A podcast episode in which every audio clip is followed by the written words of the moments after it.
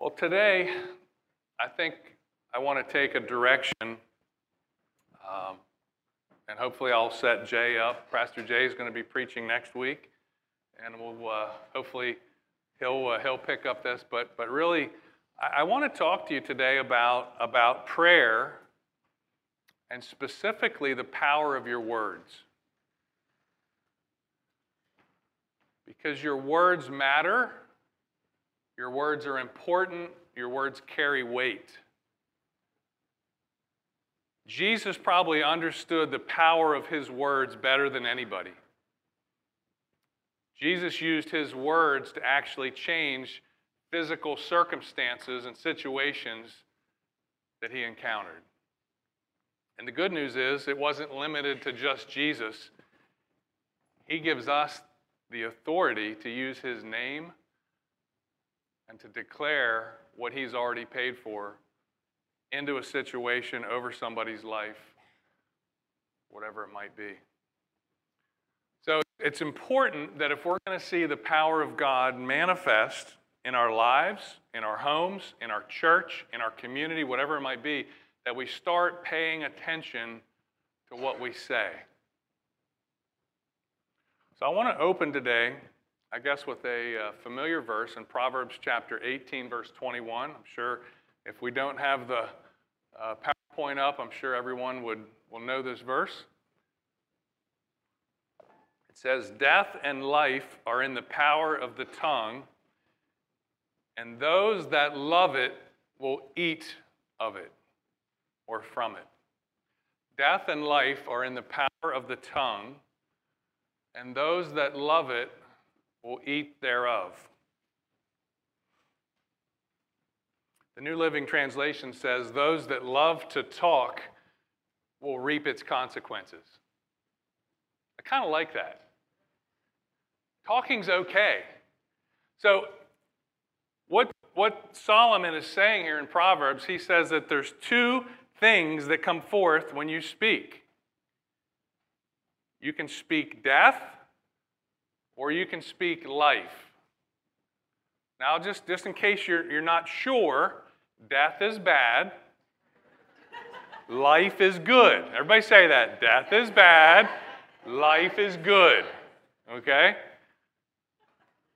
You've given authority. That, that's really deep. Now, I know it's going to take a little time for that one to sink in, but just let that, let's let that get in your spirit.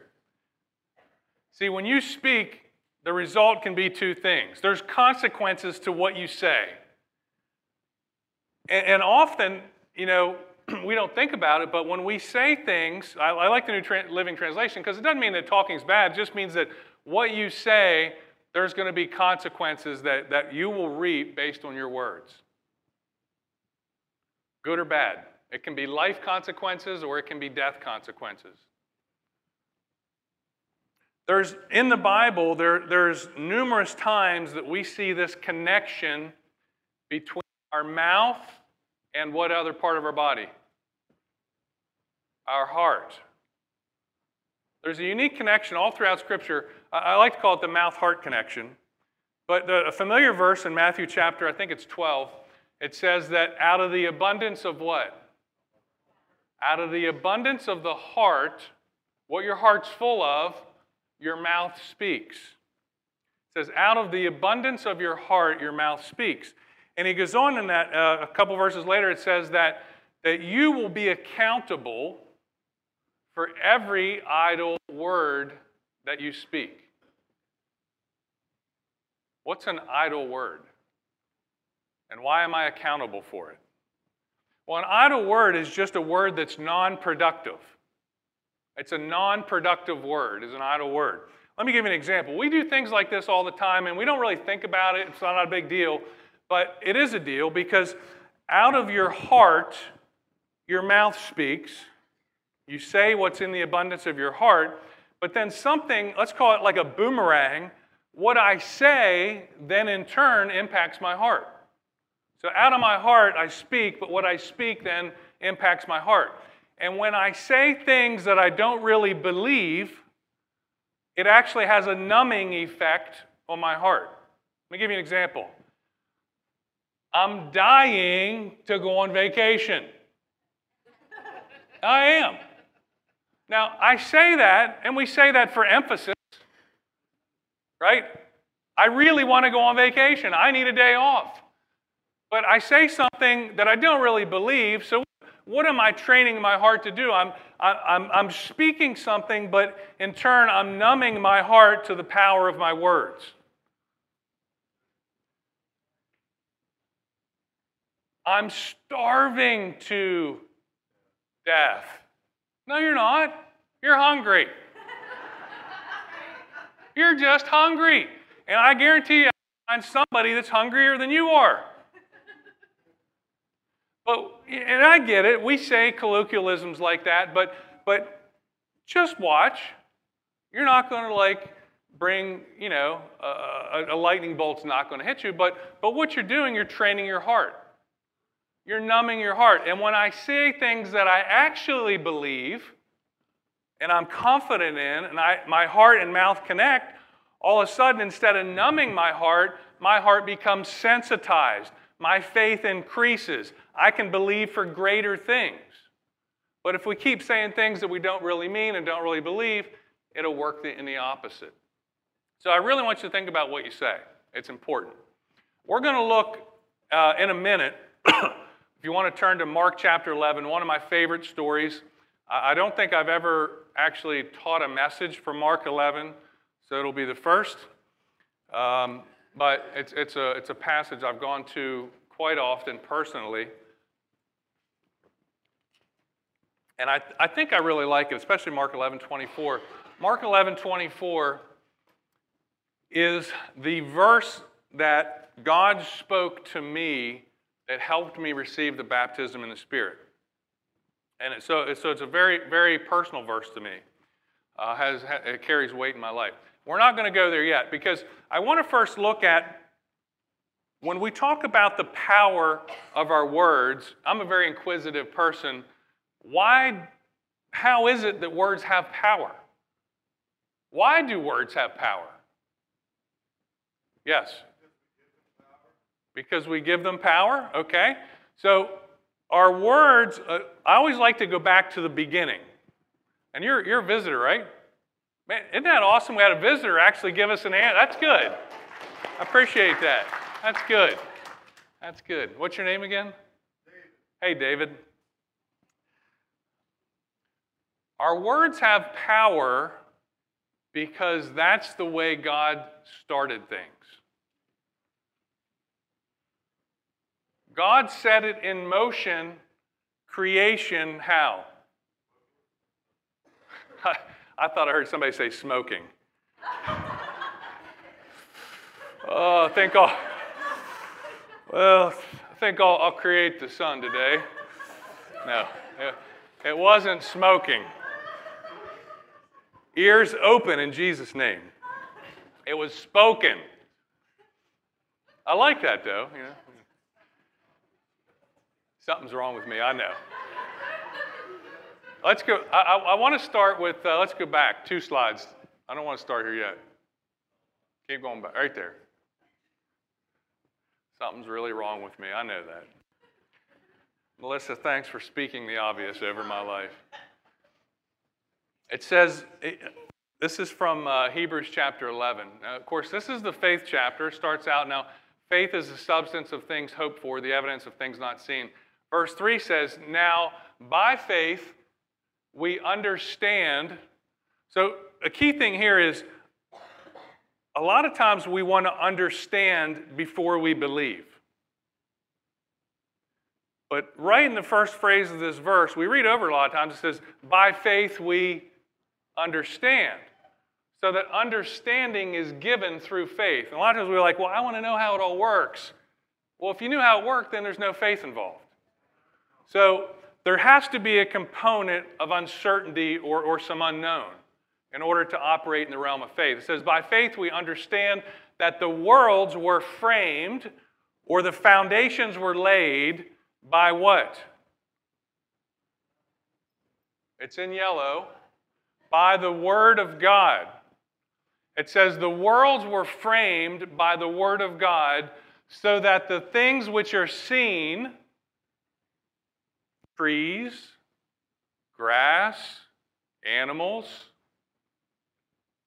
anything you can see, even things that God didn't, this building. Okay, God didn't physically create this building, but this building is made out of things that He created. All right, so anything you can see, it says, By faith we understand that the worlds were framed by the Word of God, so that the things which are seen were not made of things which are visible. So, so God didn't, after He, no, He didn't do that. But after God said He was going to create the world, He didn't sit down there and, like, oh, let's see. Yeah. You know, like making a hamburger patty, you know?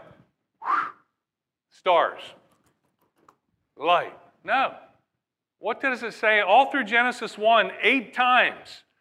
From Genesis 1 3 all the way through Genesis 1 26, when God says, Let us make man in our own image, it says, God said, Let there be light, and there was light. God said, Let there be a firmament. God said, there, Let there be fish in the sea. All these things God said. And when God made the world, He made everything in it with His words. Now, here's why that's important to understand this because you may not agree with this statement, that's okay. But the next, I'll put it up on the slide. Next slide. Since everything that we can see was made with words, Everything we can see will respond to faith filled words. Words, if you will, so if it's here in the physical realm right here, it existed in the spirit realm here before it was there. And God got it from here to there by speaking. He spoke this light, this firmament, this earth, the sea, He spoke it. Words then become the parent force. And since words are what things are created of, and it's the parent force, everything will then respond to words. See, God didn't go, God didn't do this. He didn't, He spoke. And He set words in motion. Think of it like this. I don't know much about this, so I'm probably speaking an area I don't know a lot about, but soft. These fig trees produced figs just prior to or at the same time that the leaves appeared. So most trees have leaves and then the fruit appears. These fig trees in, in Israel will produce figs just before or at the same time as the leaves. So it's not fig season. But Jesus sees a leaf, leaves on the fig tree, and if he sees leaves, what does he expect to find? Figs, even though it's not fig season. And when he gets there and he finds no figs, but he finds leaves, he curses it and says, No one's ever going to eat from you again. Now, why is that okay? Jesus was the one that created the fig tree, right? Just for so we know we're going. How did he create the fig tree? He spoke to it. He's the one that created the figs to appear just before or at the same time as the leaves. When the tree is showing leaves, it should also have figs. Therefore, it's professing to have something that it doesn't possess. It's lying. It's saying, Oh, I got leaves, I got leaves. But guess what it didn't have? It didn't have any figs. It wasn't operating the way Jesus created it to operate. It was a pervert. It was a hypocrite. It was a lying tree. I want to call it a lying symptom. You ever dealt with a lying symptom? A symptom is a manifestation of an issue. But if that manifestation doesn't line up with the way God created it to be, it's a lying symptom. And what do we do with lying symptoms? We curse it, we cast it out, we stand against it, we bind it. And how do you do that? With your mouth. You might say, Well, I don't believe that. That's all right, it won't work for you. You don't have to believe it. You're entitled to your opinion. I believe it, and guess what? It works. But you don't have to believe it. You can go,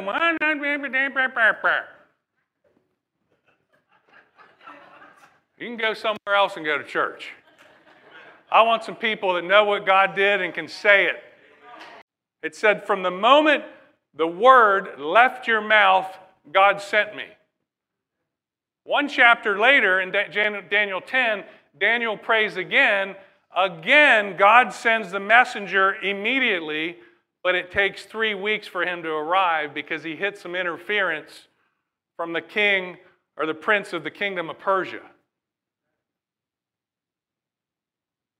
So when we say something, we believe it happens the moment we say it.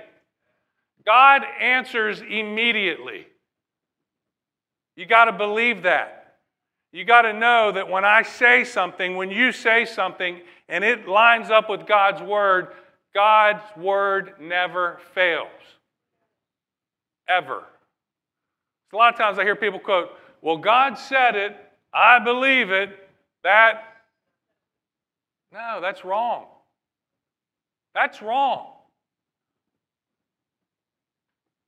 The Bible says, Forever, O Lord, your word is settled in heaven, whether you believe it or not.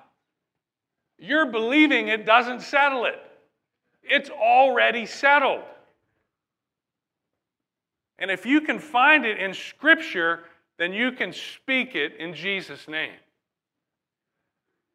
God will always honor His word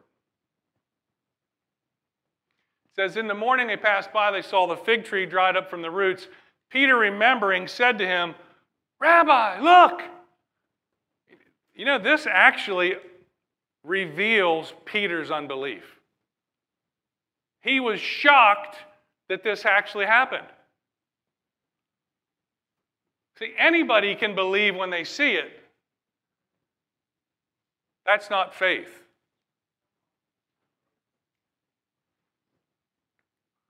Well, it's faith, but I want to call it it's human faith. You know, unbelievers even have faith. You know what I just did? I just put faith in this speaker. It's going to hold me up.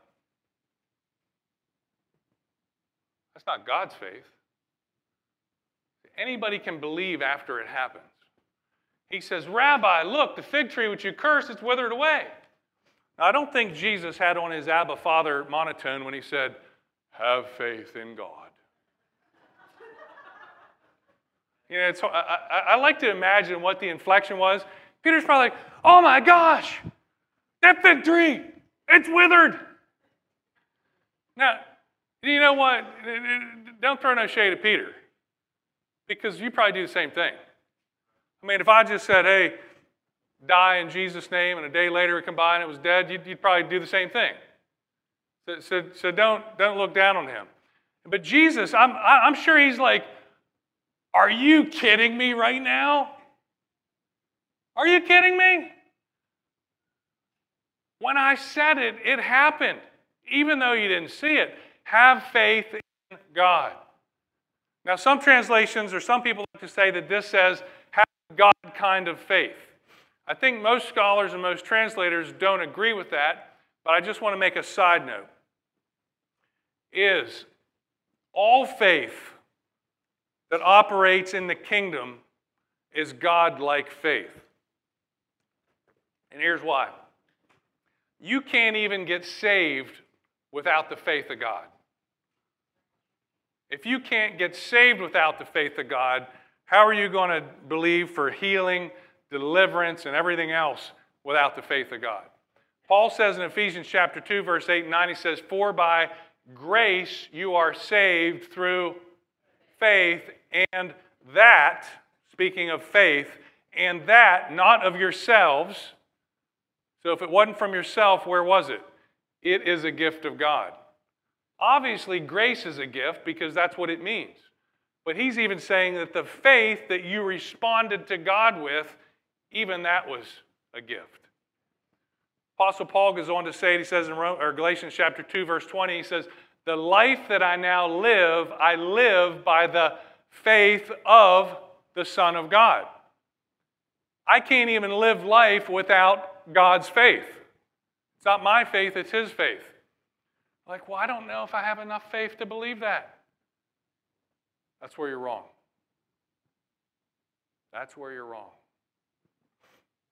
Paul says in Romans chapter 12, verse 3, it says that God has dwelt, no, strike that. God dealt to each one the measure of faith. It's a measuring scoop. It's the Greek word metron, a unit of measurement. He's dealt to each one. So, what happens is a lot of times when we think that well, I've got to go to Pastor Jay to have him pray for me, or I got to go to, to Autumn Kiefer to have her pray for me.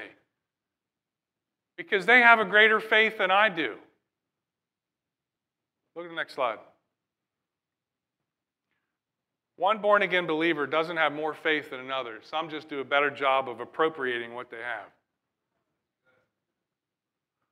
See, what happens when we start to think that so and so has more faith than I do, so therefore I need to go to them. I begin to put my faith in them instead of in God. Jesus said, Have faith in God. Next slide.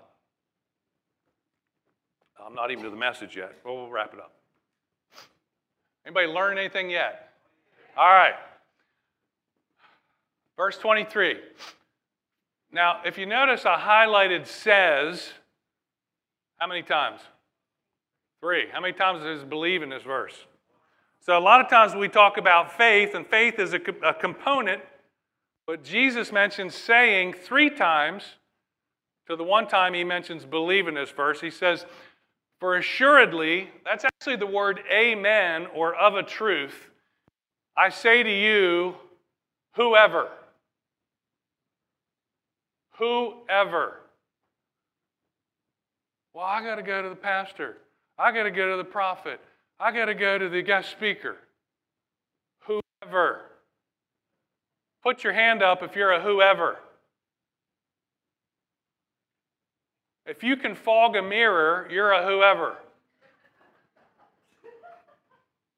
Yeah? Put a mirror under your nose, and if fog appears, you're a whoever except in Florida. Well, if the mirror is cold, that'll work in Florida too. Whoever says to this mountain, Be removed and be cast into the sea, and does not doubt in his heart, believes those things he says will be done, he will have whatever he says. Whoever says to this mountain, doesn't doubt in his heart. Now, that word doubt, do you remember last week when we talked about communion? And it said that you have to discern the body of Jesus. Discern means to make a distinction or to separate. In that verse, you have to discern or dis- make a distinction between the body and the, and the blood, the, the cup and the bread. This is the same word. It's a Greek word, diakrino, and it means to doubt. And this, this is the negative use of it. It means to have two opinions. Well, will he or won't he? Will he or won't he? Will God do it or won't God do it? Can I be confident in what His Word says or can I? Am I going to look like an idiot if I say this or not? That's diakrino. He says, if you don't doubt, but believe. See, the problem's not the faith, I think, as much as the doubt. He says, I say to you, whoever says this mountain. So we don't know if Jesus is talking about uh, the Mount of Olives or one of the mountains that, that Jerusalem or, was built on. but that mountain represents any high obstacle in your life. Anything. And think about it. If you could say it to a mountain, you can say it to a pimple. I've done it. I get lots of practice at that one too. Or if you can say it to a mountain, you can say it to a headache. You can say it to back pain. You can say it to, to having gotten terminated from your job.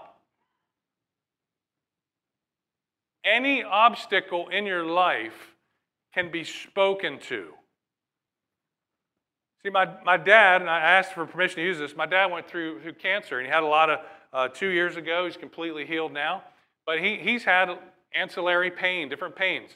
And, and, and sometimes when that pain comes, he'll say, he lays his hand right on his knee or on his neck, and he'll say, Pain, in the name of Jesus, leave. And guess what? It leaves, but sometimes it comes back. Now, just because it came back doesn't mean that it didn't work. So if it comes back, what do you do? Say it again. Play it again, Sam. Pain, in the name of Jesus, leave. See, it's no different. You think about when Jesus was in the, if you look in uh, Luke chapter 4, Jesus is in the uh, wilderness being tempted of the devil. And at the end of the temptation, it says that the devil left him until a more opportune time came up, which meant that he's coming back. So just because you command something and it changes, but if it comes back, do it again. Doesn't mean it didn't work, it just meant that he's still active.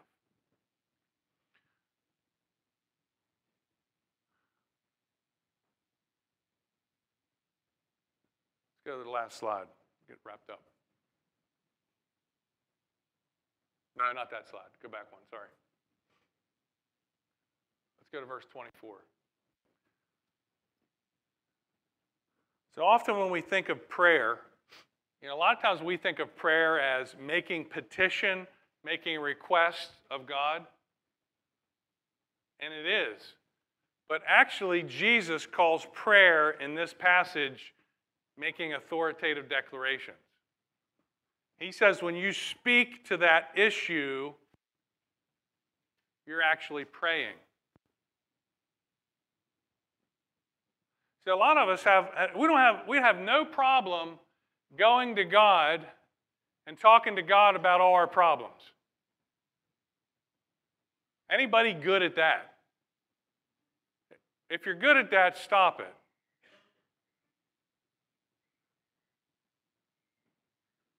Because Jesus doesn't tell us to go to God and talk to God about our problems.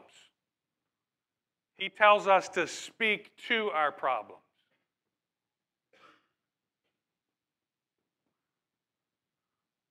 See, He's given us the authority to take care of it. It's kind of like this. So, in our business, now if you're here, if you work for me and don't know this, I apologize you don't know this. I'll just let me preface that. So each employee has a minimum. Oh, matter of fact, if you're a customer, just pretend you didn't hear this. So each employee has a minimum of $100 to take care of a customer problem. At a minimum, no matter what job they do.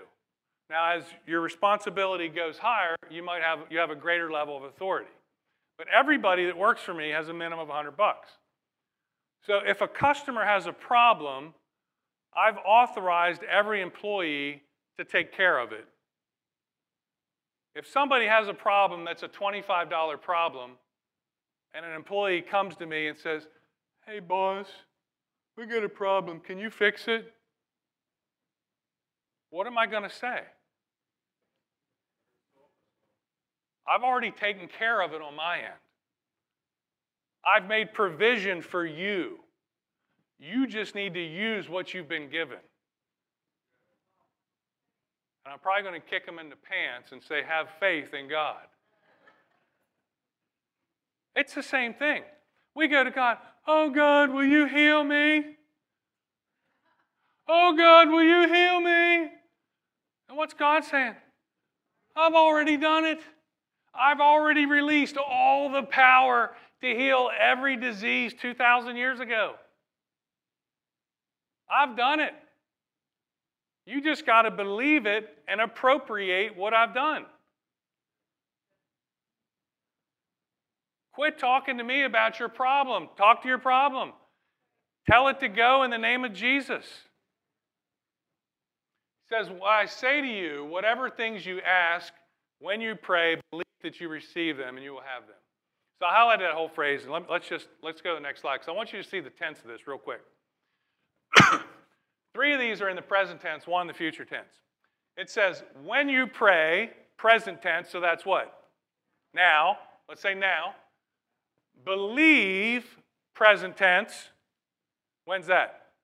Now. That you will receive, that you receive, present tense, now. And then you will have future tense.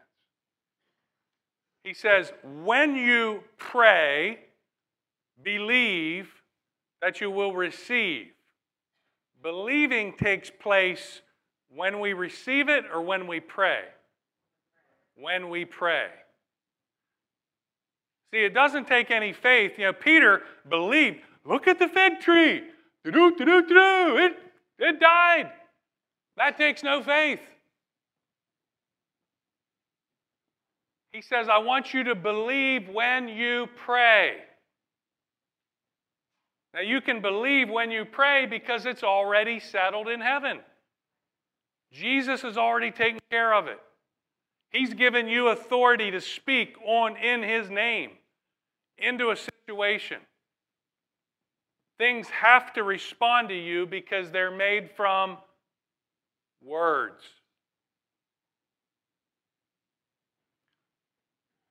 Next slide. We fail to believe until we see something, then that's not faith. We walk by faith not by sight. If you can see it, it takes no faith.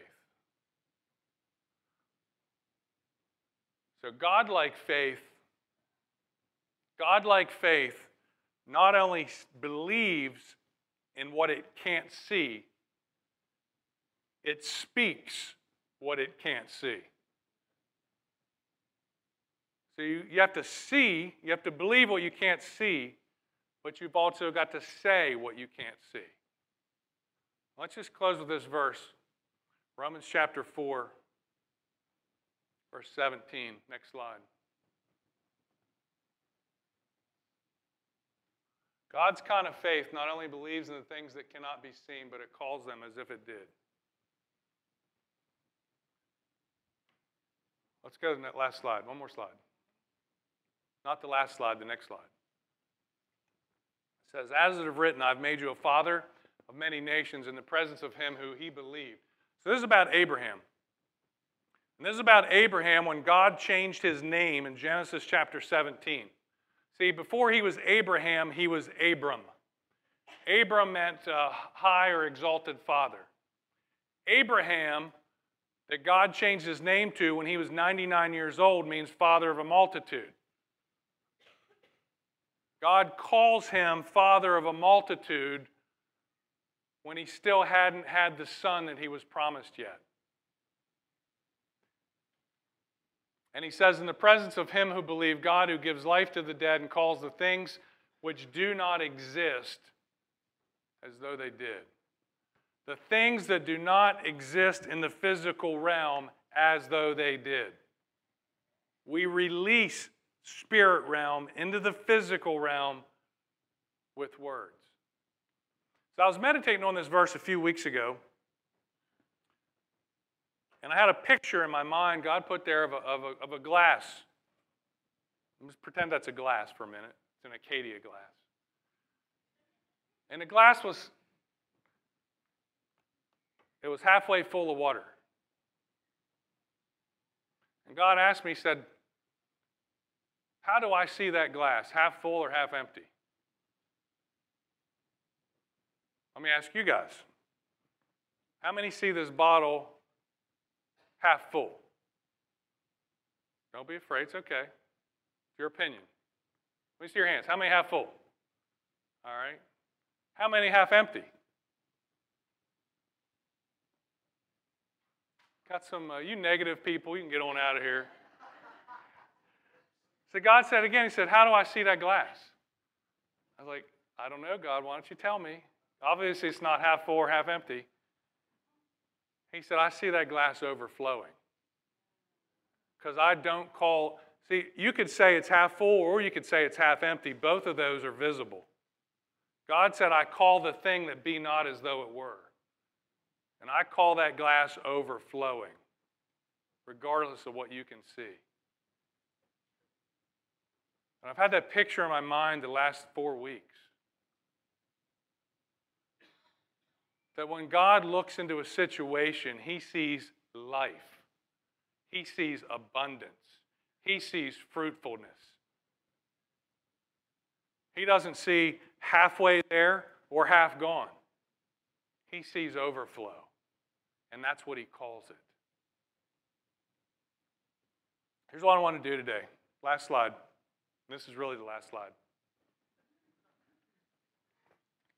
I want to practice. Right? Jesus says, whoever, how many whoever's do we have? Say, that's me. All right, so let's stand up.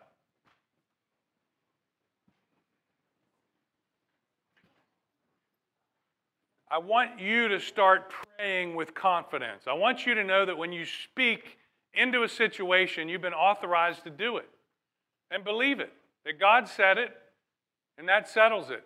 So let's say this When I say to this mountain, be removed and be cast into the sea, and do not doubt in my heart but believe that those things I say will be done. I will have whatever I say. Whatever things I ask when I pray, I believe that I receive them, and I will have them. Everybody say amen. Amen. amen. Do you believe that? Yes. That's called personalizing Scripture. I'm going to meditate on that. I'm going to quote that. I'm going to say that until it gets so much in me that it's part of me. And when I confront something, I can say, Be gone in Jesus' name. Be free in Jesus' name. Be reconciled in Jesus' name. Because that's, that's what He's told us to do. We are His ambassadors. We speak on his behalf. All right, let's pray.